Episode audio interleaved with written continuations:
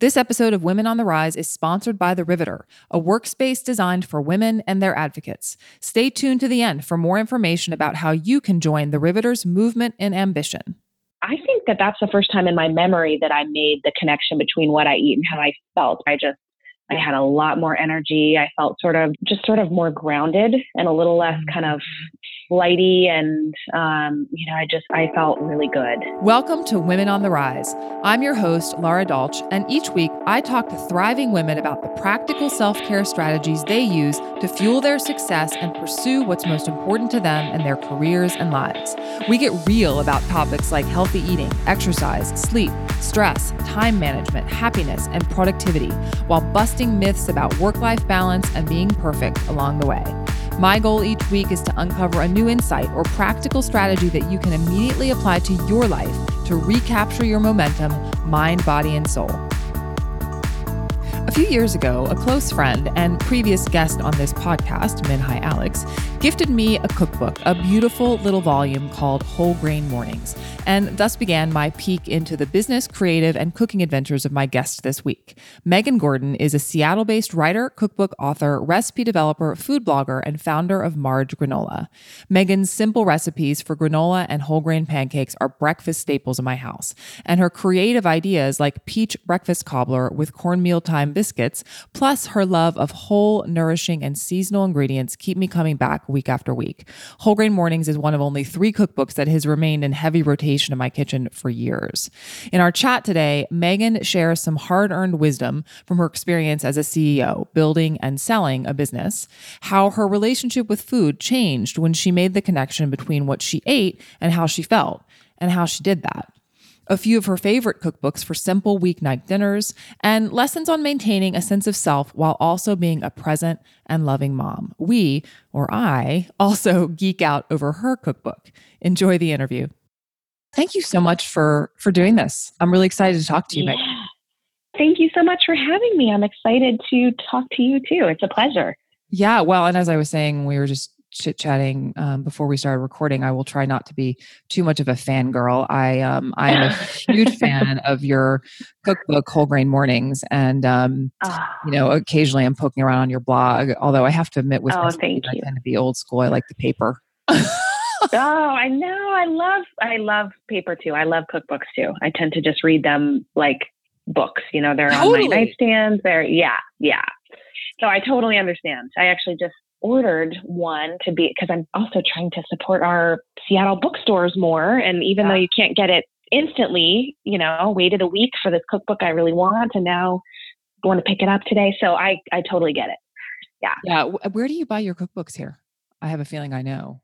Well, I love I love Booklarder. Um, yes. and yeah, and and Laura's a friend of ours, and that's just um, for those of you not in Seattle, it's it's a devoted cookbook store. Um, so it's like cookbook heaven. This one I happened to order from the U Bookstore um, just because I was I was there and chatting with them, and um, so the University Bookstore is also just a great spot and we've got a little crazy toddler and they actually have kind of a fun kid play section. So it's That's sort of like one of those mom mom wins where you can get a good coffee and your kid's happy and you can look at cookbooks and you feel like yes. That's so good to like know. i have to i don't yeah. know my mom friends are aware of that. Um that's that's very good to know for sure. Yeah no i read cookbooks like books too. Like i like i feel like in fact i'm curious to know um have you noticed that as you dig more into your work as far as recipe development and mm-hmm. writing cookbooks and stuff that your ability to sort of imagine what things will taste like has has gotten better because mm-hmm. mine certainly has. Oh yeah, absolutely. And you just sort of, I think, in terms of um, flavor combinations and things, you know, even just spices and herbs and things that will work together, you just it comes. I don't want to say it comes second nature because that would be a lie um, and it's still it's still work for sure but it you know you can really start putting things together much more quickly because i think you just absorb you know you're just absorbing it more and more the more you're taking something in, just like anything, you know. Totally. Um, yeah. So I think I think that's true for sure. Yeah, and I, I uh, I asked that because I, you know, with a lot of my clients who, I mean, many of my clients already know kind of how to cook in general, but a lot of them don't, and a lot of them, even if they are cooking, they don't trust their instinct, and so they yeah. get really intimidated by being in the kitchen. Yeah you know so this you know it's nice to just reinforce what you're saying like it does develop over time your ability to like say that's not going to work very well together or that is totally totally and you know i think more and more i don't know if this is because because i have a young child now or what the reasoning would be but more and more i love cookbooks that are just a little simpler. You know i used to really get down with like a long sourdough bread project that took a total of two days and you know and now it's just like gosh these chicken thighs with panko crumbs sound great and and you know healthy and quick and i don't know i think more and more people are having a little bit of a turn and looking for you know recipes that sound delicious and and somewhat healthful and that they can actually make you know so absolutely i don't know I'm totally with you on that. Yeah, no, I'm I'm yeah. a big I'm like five ingredients or less, and they need to be easy to find, and it needs to take 30 yeah. minutes or less. Like generally speaking. Yeah, yeah, yeah. I think weeknights, you know, weeknights you just need to be realistic with yourself and give yourself some grace. You know, even you know, kids or no kids, we all have busy lives, whether you're sitting in a commute or you know, it's just we live in a busy world. So I think it's good good to be gentle on yourself in terms of dinner expectations. Absolutely. Absolutely. Yeah. I don't want to talk a little bit more about how that works for you as far as um, just day to day. But before we do that, I have yeah. to, just because I noticed somewhere, I don't remember where I read this, that you are like me, a breakfast junkie or that you really love breakfast. Yeah, yeah I do love breakfast. Tell yeah. me about that. What do you love? What do you love about breakfast? Like, I'm always curious to know the angle. Yeah. I mean, I think I didn't always used to love breakfast and I used to eat yucky breakfast. Like a lot of, you know, when I was in college, I would eat. I mean, I remember, I have no idea how I'm still a vibrant human being after those four years, but, you know, would get a coffee frappuccino and a sugary muffin coffee cake thing every oh, day, yeah. And it was just like empty, oh, awful, empty stuff, you know? And you wonder, I mean, I didn't feel, I didn't know it at the time, but I wasn't um, feeling great. Um, and then you sort of realize, you know, in my, I don't know, probably my mid 20s, um, you know, starting to make more of a conscious effort to eat well and noticing how food makes me feel, you know, and breakfast, you know, if I wasn't doing sugary breakfast, I was just skipping breakfast altogether, which also makes you feel crummy, you know? And so, yeah, mm-hmm. I think around my mid 20s, I was starting to um, bake my own granola and um, do some kind of savory porridge, savory oatmeal things, um, and just realizing how you know, gosh, I actually feel awesome eating a little something in the morning. I'm not hungry until noon or one. I feel really satisfied. I have I'm full of energy. So it's just kind of I think making the connection between what you eat and how you feel, which I think takes a little while. You know, I, yeah. maybe not for everybody. I see my younger sisters are are making that connection earlier on. But I think for for many of us, it takes a little while to key into that. So Absolutely. so yeah, now I mean, I don't eat big breakfasts. I just usually have. You know, this time of year when berries are starting to come into season, I usually do a little yogurt and a little sprinkle of granola or a little sprinkle of hemp seeds and some fresh fruit and that makes me really happy you know so it doesn't need to be big but just a little a little something eggs eggs too we eat a lot of eggs in this house for protein um, so yeah. And again, you know, nothing fancy. My cookbook, um, I wanted it to be really useful for folks. Again, um, I think a lot of the breakfast books out there are really occasion based and focus on brunch and you know kind of um, bridal showers and fancy breakfast occasions and i just wanted to write a book where there were recipes you could actually make on an average wednesday you know so yeah we split it up into see it's been a while since i've looked at the categories but i think it's busy weekdays slow Sundays and brunch.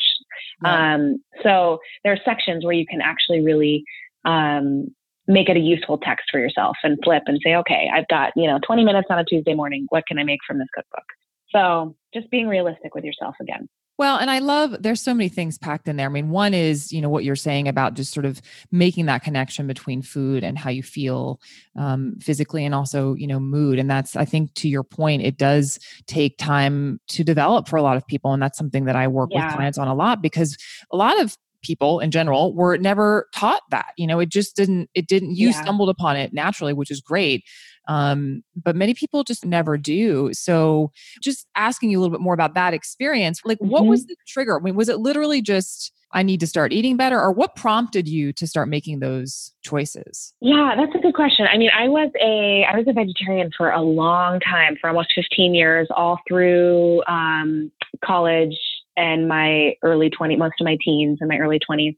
And I was also just healthy. I, I ran marathons and um, I was a distance runner. And um, all of that aside, my, you know, whenever I get a physical, the doctor was like, God, your blood sugar is really just out of control and you're there were just a few a few kind of little triggery warning things that we just couldn't get a hold of and he was like you know and i and i was extremely anemic. And so he said you know if he talked to me a little bit about the vegetarian stuff and said you know if it's i don't know where you're standing you know morality wise or what's what's going on with that decision but if you're willing to try to incorporate a little bit of meat i have a, a feeling you'd feel a lot better. And I think that that's the first time in my memory that I made the connection between what I eat and how I felt because I it was pretty instantaneous. I mean, it was within a few days where I just I had a lot more energy. I felt sort of just I'm not sure how to describe it. Just just sort of more grounded and a little less kind of flighty and um, you know I just I felt really good and and that was I think the first time in my memory that I made a connection to okay eating a little more protein. You know I needed obviously some complete protein here that I wasn't getting elsewhere and and I feel really great. And I wasn't overweight. I mean I wasn't I was I've always had an athletic build, um, but without moving a muscle or doing anything, I just dropped ten pounds, and the blood sugar stuff went away, and the anemia went away, and so it was a good a good little transition, and um, that probably kicked off my awareness to how food was making my body feel. And I would say right around that time, I started making more of an effort to eat breakfast and started baking my own granola, which we can talk about later if you want. yes, um, I always want to talk about granola. yeah. yeah, I was noticing a lot of the I love granola and I've always loved granola, but I, know, I was noticing a lot of the granola on store shelves was just so full of sugar and still is. You know, if you look at the sugar grams on so many cereals, it's sort of astonishing. It's like a yeah. brownie in the morning. And I love, I love brownies. Don't get me wrong, but you know, not at, not at 8 a.m. And so I started baking my own.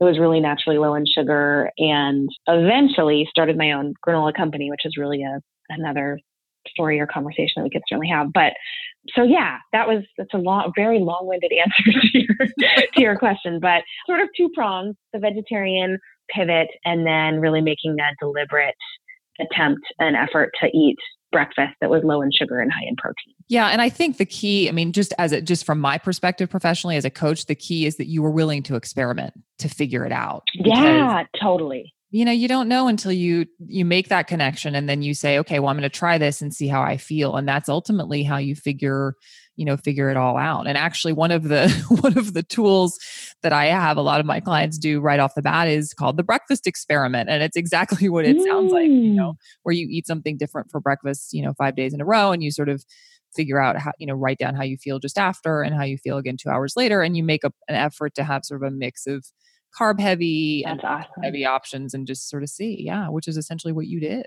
Yeah, that's so great because that little tiny change can lead to noticeable bigger changes for sure. So I think that's awesome that you have people start with that. Well, and maybe it's because I'm obsessed with breakfast, but you know, whatever. I, yeah. I, I Either just, way, it is what it is, right? And I, I've always loved breakfast, and and um, that's yeah, it is one of the reasons that I that I love your cookbook for sure. So you oh, know, you've done you. a lot of things professionally you know your blog mm-hmm. your uh, marge granola your business your cookbook you know copywriting recipe mm-hmm. development and small business consulting what's what's your favorite thing to do for work so far like if you had to pick your favorite yeah that's a good question um i mean i loved writing the cookbook because i you know i'm a creative person and and i really got to have a lot of say with sort of the vision and the creation of it they gave me a lot of a lot of room there. And that was just me with an idea making something come to life, which, you know, many of us don't get a lot of opportunity to do that. So I feel, you know, a lot of my colleagues liken writing a cookbook or a book to, you know, having a be bringing it. It's like your cookbook baby, bringing it into the world. But I really do feel really proud of it, and that I, you know, I think a lot of things we do professionally, maybe you didn't quite put your all in it, or maybe your your heart wasn't in it, so you just sort of neither here nor there. But I just put everything into that book. So I feel really really passionate about it. I think today I love small business consulting. I started my granola company in 2010 and I sold it this past October. And I learned so much and so many other things that I learned if I had known, of course, everybody says this, but if I had known in year one and year two, things sure would have been a lot easier. would have been fewer sleepless nights. So I just love, you know, meeting with business owners who are at that beginning stage and, you know, whether they're business planning or trying to figure out what the heck to do with their social media, trying to figure out packaging, which if, if it's a food company, packaging is a real hurdle. And generally speaking, you know, 99% of the time they just have this really contagious passion and energy that not to sound like a you know old burned out lady but i i remember having that you know i i was burned out by the time i sold my business unfortunately but you know i just love seeing that glint in the eye and that passion and excitement and kind of helping foster people to the next to the next step and i think i'm good at it and i think all of us like to you know things that we feel good at it's nice to do and i um yeah so that yeah. so that's where I'm landing there. I have a couple clients now, and I do um, some in person stuff. I like I like meeting in person much better, but some of it, you know, in this age that we live in, can you know a lot of it's done over the phone if folks aren't local, or can just be done over email. So that's that's one of my favorite things to do right now is just to really share my experience and expertise um, with small business ownership and getting people kind of helping people get off the ground. Yeah, well, and I'm not surprised to hear that your cookbook is sort of, uh, you know, a pinnacle of your experience too, because it's very clear that so much of you went into this book. It's a very personal, which is a strange thing to say yeah. about a cookbook, right? I mean, it's a very personal yeah. book. Yeah, totally. I know. I didn't.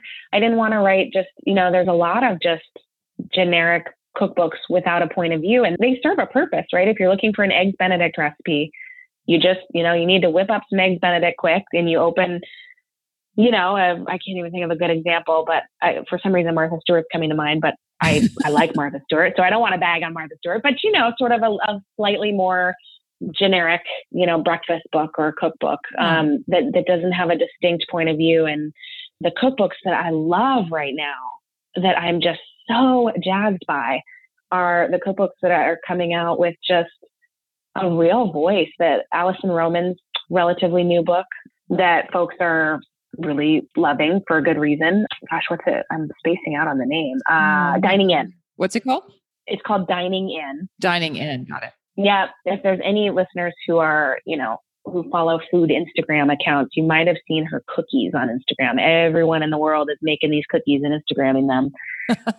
but, you know, her there's there's one way to describe an eggs benedict recipe quickly you know recipe writers we have this thing called head notes which are those you know few lines right before you get to the recipe that you know generally just quickly describe the recipe and move on but the cookbook writers i love right now are using that space to just be their true irreverent selves and you know tell a story. And you really just get to know them right away get a peek and an angle into the recipe and why they love it. And you want to you want to make that egg benedict recipe infinitely more than you want to just make the generic one you would google. So so yeah there's another book called repertoire that is by jessica i don't know how to pronounce her last name so i'm i'm hesitant to butcher it but jessica batalanya i think mm-hmm. um, and she's another great example of someone with just um, a really distinct awesome voice in her cookbook so anyway if someone is looking for my two cookbook recommendations right now those would be the ones that's awesome. I'm jotting them down right now. I'll put the I'll put them in the show notes for sure. Yeah, yeah, uh-huh. yeah. They're both they're they're good. Great, great, awesome ladies. Good writers. Very cool. Hi there, it's Lara here. Wanted to take a quick break from the interview to invite you to something. So, if you don't know much about me, I'm a personal development and lifestyle coach. I work with women on the rise who want more from their work, life, and body. I'm best known for helping women executives and business owners recapture their vibrant health, momentum, and personal power after 5, 10, 15 years of putting everything and everyone on their list but themselves. They say they feel tired, lazy, lacking in confidence, and they're over it. They often come to me around the time of a big life transition, like starting a business, changing careers, celebrating a big birthday, having kids, getting a divorce, or becoming an empty nester. Since 2011, I've helped these women find the courage and confidence to tackle big personal goals, to ask for the promotion and get it, quit energy draining work and personal commitments without guilt launch successful businesses, travel solo to Tibet, lose weight with flexibility and fun instead of restriction and deprivation, start dating again, run their first 5K or marathon, nail the presentation at the corporate retreat, and hundreds of other life changing accomplishments. Together, we bring the focus back to mind and body and form new habits that allow you to reclaim your health, happiness, and power so you can make lasting changes and achieve your big dreams in business and in life. If that sounds like something you could use, I invite you to schedule a no commitment discovery call with me to explore working together. Visit laradolch.com slash discovery to find a time that works for you. That's laradolch.com slash discovery. I'll talk to you soon.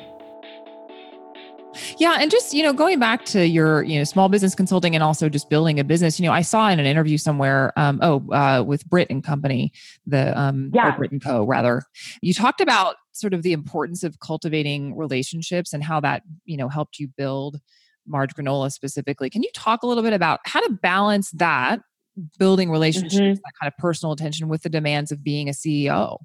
Yeah, that's a great question. I mean, it's tough for sure. It was the one thing that I knew was behind the success of my business. And so while it certainly took longer for me to personally reach out to our vendors and check on how things were going, to let them know about a seasonal special we were doing, to do a little digging and find out why they hadn't ordered in a month. Was there something I should know? What's going on? How can we help support you?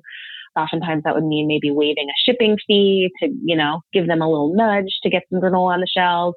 Oftentimes it would mean me heading over in person, you know, obviously if they were local, to check things out to see um, where the granola was placed on the shelf. You know, the, the products that are at the very bottom of the shelf by your feet, you don't think about this as a shopper at the grocery store, but those, that's not the granola you're buying.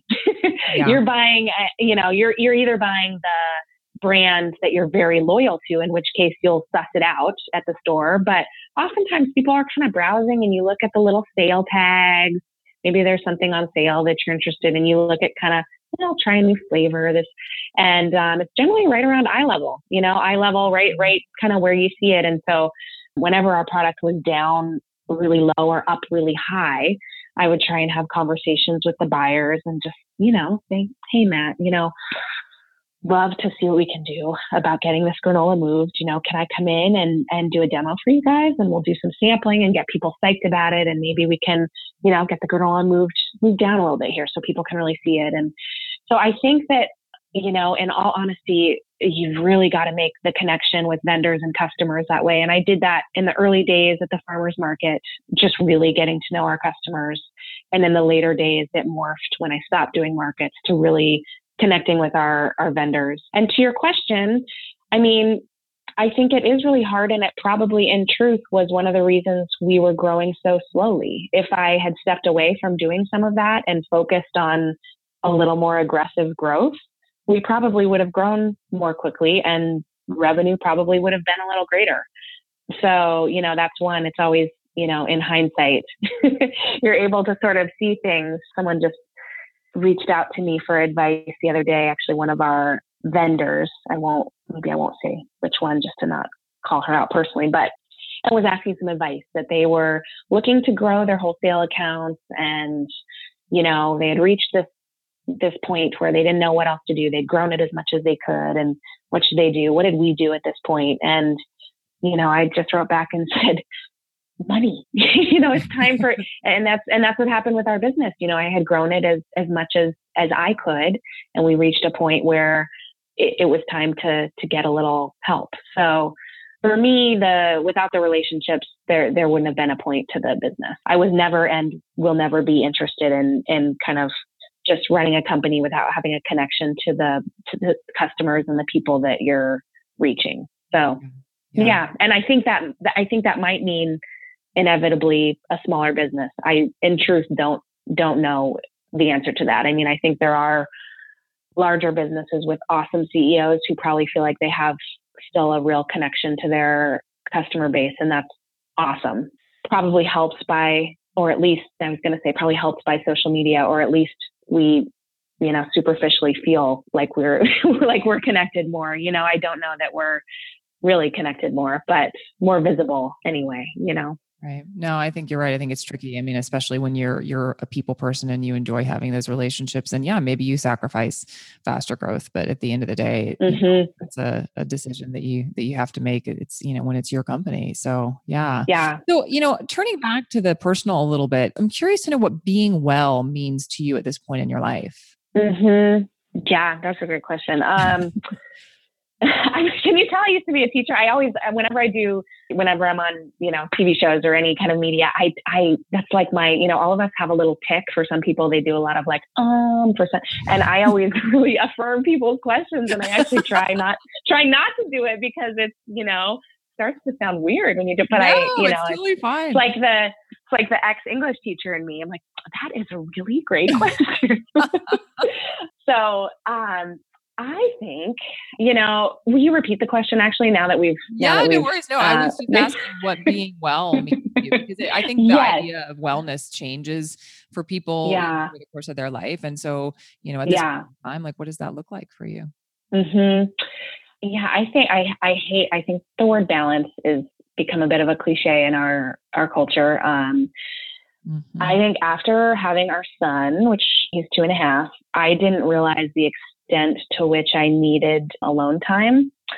And I think about this a lot because it's not maybe the most popular sentiment. You know, you have a baby and everyone is, you know, our our culture is oh it's a baby and you know and and of course relatives and my own mom who you know maybe won't listen to this so maybe I can be really honest about my mom um, but you know, eh, whenever I sort of mention that, gosh, I really need a break, you know, I need to do something for myself. I need to get away. I, I, I was away this weekend. My husband is so great about just carving out space and just, you know, yeah, go do, do what you need to do, clear your head.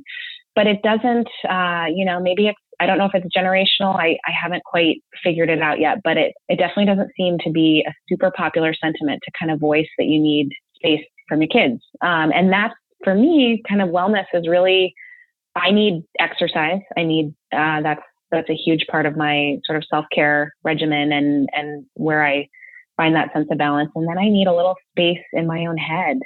And when you've got a toddler at home, there, there's zero room for that. So I, I have to kind of literally leave.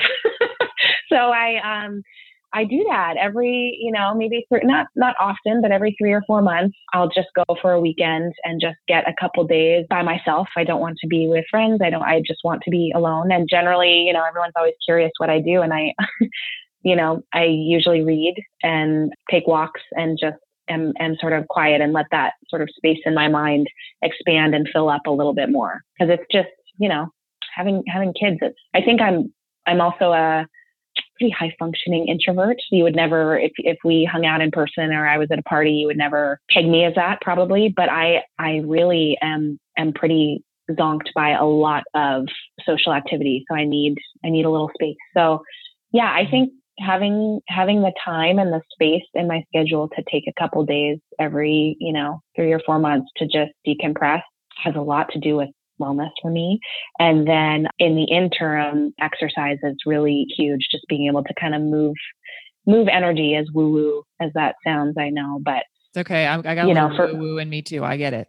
oh, good. Okay. Yeah. Yeah. It's just, I, you know, you got to move here. some energy. Yeah. You're just, otherwise you're just sitting in your desk chair and things are not good, you know, so you got to move. Yeah move, move, move. Um, yeah. So I think, you know, in the interim, diet is important to me. We, we eat pretty well with the exception of some treats. I do, I do love a treat and then exercise would be my answer to that.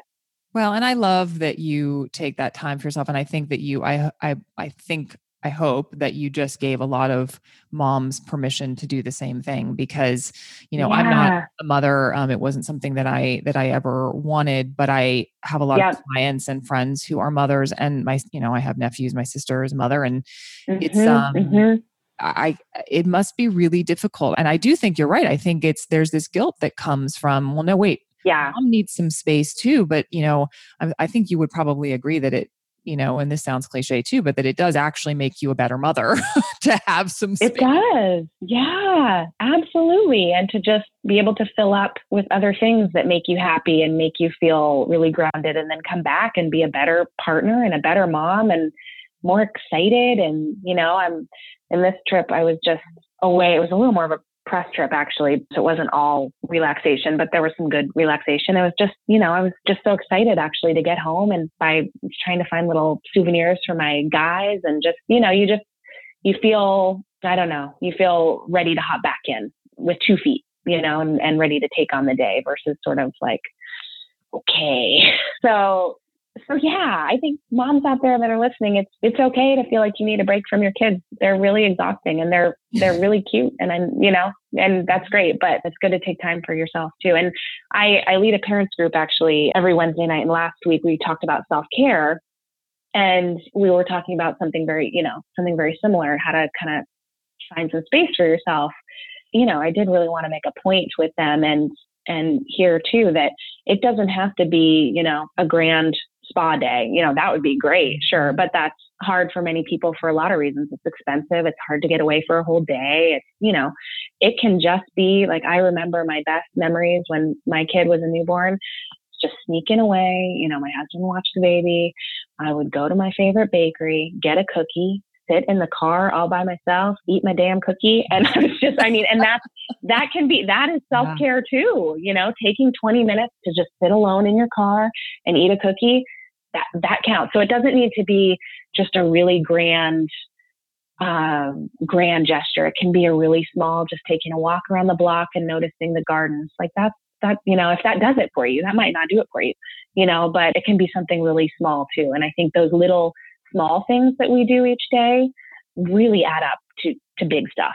So I always encourage new moms, but anyone. It's not a mom thing. Any we all need this um, to just do something really small for yourself every day and that really compounds and, and makes a big difference yeah no i couldn't agree more it's a it's a challenge you know i think with what i see at least with high achieving women is that you know yeah that that grand plan that you're talking about that's usually the default right when it comes yeah. to you know self-care because it's often the way that we've achieved other things and to your point the, the more long lasting way to do it is to to look at the small things that you can do thinking about those small things, you know, what else yeah. is sort of vital for you in your day to day self care? Like, what would you say are your maybe top three um, things mm-hmm. you can't live without, whether they're, you know, mm-hmm. products or habits or mindsets or people or whatever? Yeah, I um I have started using a meditation app that I love. And I was very hesitant to join the meditation app train only because I can be a little frugal sometimes. And, you know, I don't like paying for apps. um, but I also sort of felt like, I mean, it's, it's the, in a way, sort of the opposite of meditation is using an app, right? Like, come on, can't I just sit with my thoughts?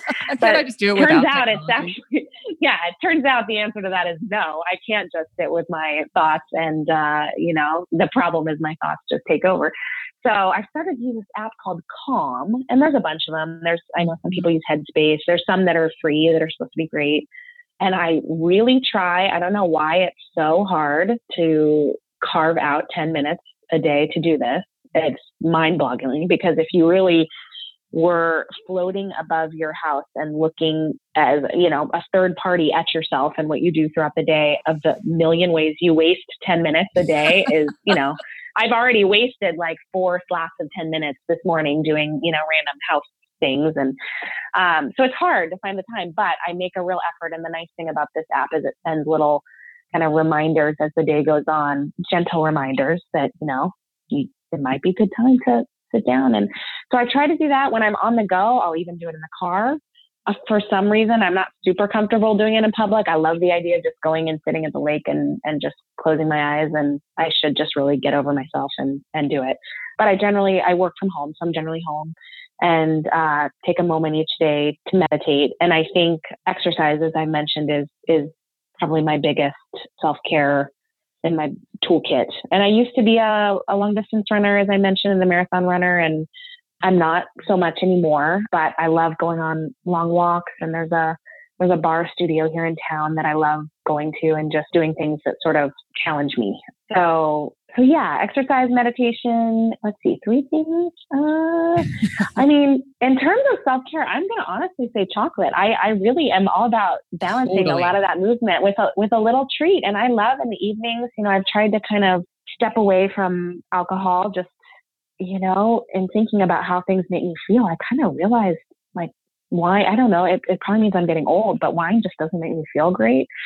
Yeah, I, that's so we've, funny. I have been having the same experience lately. I'm totally with you. Maybe it is an age thing, but yeah, yeah, it's just not worth it anymore. No, I don't feel great. Yeah, and we used to, you know, my husband and I love cocktails, and it's kind of a, a part of our social scene, getting together with friends and having a drink or having a glass of wine. So it's a little weird, but yeah, I've been kind of trying to step away. We we haven't been really doing wine at home or cocktails, so my evening treat is often like a little, you know, just a little bit of chocolate.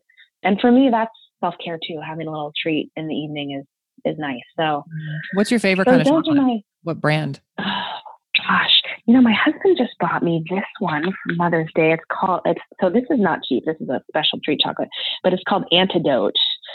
Oh yeah, and they're based is, in um, Long Island City, New York, which is in New York City, which is where yes, I, they are. I actually know the founder. Yeah. oh, cool! I had never heard of it until Mother's Day, and it is so good. Yeah, yeah, it's good, and I think you know, I think for everyday chocolate, um, I really like Theo. You know, yeah, here in too. Seattle, and you know, but you can get them anywhere, and I, I think it's great everyday chocolate. You know, it's not the best you'll ever have, but it's accessible, and I think it's I think it's great. I've started to be more of a milk chocolate girl. I think this is a disappointment to my husband and many of my friends. a little, you know, I, I think dark chocolate is is is definitely a little healthier and it's you know a little a little more refined in taste. And I was just really honest with myself about a year ago. I was like, you know, I like milk chocolate better. I'm just gonna put that out there, and you guys need to Nothing wrong with that. That's great. yeah. That's great. I love it. Yeah. I love it. Yeah. Yeah. So what's next for you, Megan? What are you excited about? Yeah. Um, you know, I'm going to answer that question totally honestly. I was thinking of kind of not answering honestly, but I'm I'm going to answer honestly. Um, Good. and then I was thinking like, gosh, I start to go down the dishonest route, this could be like a weird. Usually, when I lie, I end up like creating this elaborate story that is really just sounds crazy. So um, what is next for me? You know, I have worked for myself for almost 10 years and it has pros and cons like anything. But I am at a phase in my life where I'm really excited for a little more stability and all of the flexibility and creativity that working for myself, you know, has has afforded me. You know, we have we have a family now and we aren't 23 anymore and I'm excited for some health benefits and some 401k action and a little more stability. So, so I'm starting to interview around Seattle and just thinking about joining a, joining a company where I can kind of bring some of the lessons that I've learned from owning my own business and some of the creative juice that I love in the food work that I do and, and hoping to find a good fit there, which does not mean I will not do another cookbook or that I will give up the blog or any of those things because I will. I'm a really I'm a creator at heart, and so I, I can't imagine the day I would give up the blog. That would be heartbreaking. So so it does not mean that, and I'm I'm pretty confident I I will do another cookbook um, or another book for sure. So it doesn't mean letting those projects go, but I have a, a friend, Tara Austen Weaver. She's a writer here in Seattle, and she once said something really wise to me. We were going on a walk, and she's also she's a freelance writer, and she said something about how exhausting putting in all the work to find the work is. And I think that that I've reached a place where that really resonates for me. You know, I hustle to find work and and I don't think it's super conducive to to maybe my my personality or at least where I am right now. So I'm excited to kind of settle settle in a little bit, find some stability and work on the creative projects that I really love. Yeah, no, yeah. that's exciting. Yeah. Thank you for sharing that. And you know, l- lucky Seattle company somewhere, like whoever's listening, who's looking for. Oh, thank you. You know, sure. Yeah, that's exciting. Thank yeah. You. So, you know, in the meantime, where can people learn more about you and your work? Yeah, I um I blog over at a sweetspoonful.com. It's vegetarian, a lot of whole grain, a lot of low sugar baking, seasonal cooking. I also am a contributor over at the OXO blog. So I write a lot if there's there's any moms out there, I do some uh, a lot of motherhood content for them, and I've been doing a lot of recipe work over at Simply Recipes. So I love Simply Recipes; they're a great site for the home cook. And I've been doing a lot of allergen free recipes for them. So if there's any folks out there who have dietary restrictions, we've been doing some killer desserts that are gluten free and dairy free and nut free and free of all the things really but still delicious. So so you can find me over there too. Awesome. Thank you so much for your time megan. This was really fun. Oh good. I so enjoyed it. This is my first ever podcast so thank you for your patience with me. I, oh I had a great gosh. time. I feel yeah. I so honored thank you. No really that that's i'm, I'm glad that i that i could uh could break you in. Yeah thank you that's it for this week's episode of Women on the Rise. Visit laradolch.com slash podcast for show notes and resources mentioned in this episode. You can download other episodes of this podcast and subscribe on Apple Podcasts. If you liked what you heard, please rate and review the podcast. It really helps me out. This episode was produced by me with editing help from Dave Nelson at Lens Group Media. Tune in every week for new interviews that give you the practical tools you need to recapture your momentum, mind, body, and soul.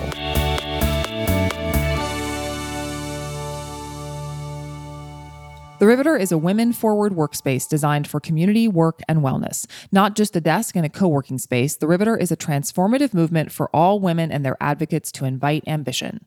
The Riveter provides the support, resources, and amenities to build successful businesses. Their members are entrepreneurs, remote workers, consultants, and everyone in between. They even have a community membership plan that provides access to professional development and fitness programming without the desk. The Riveter now has two locations in Seattle's Capitol Hill and Fremont neighborhoods, and a third location location in West LA, with more locations coming soon. If you're interested, visit info.theriveter.co, that's C-O, slash Women on the Rise for a special offer for Women on the Rise listeners. That's info.theriveter.co slash Women on the Rise.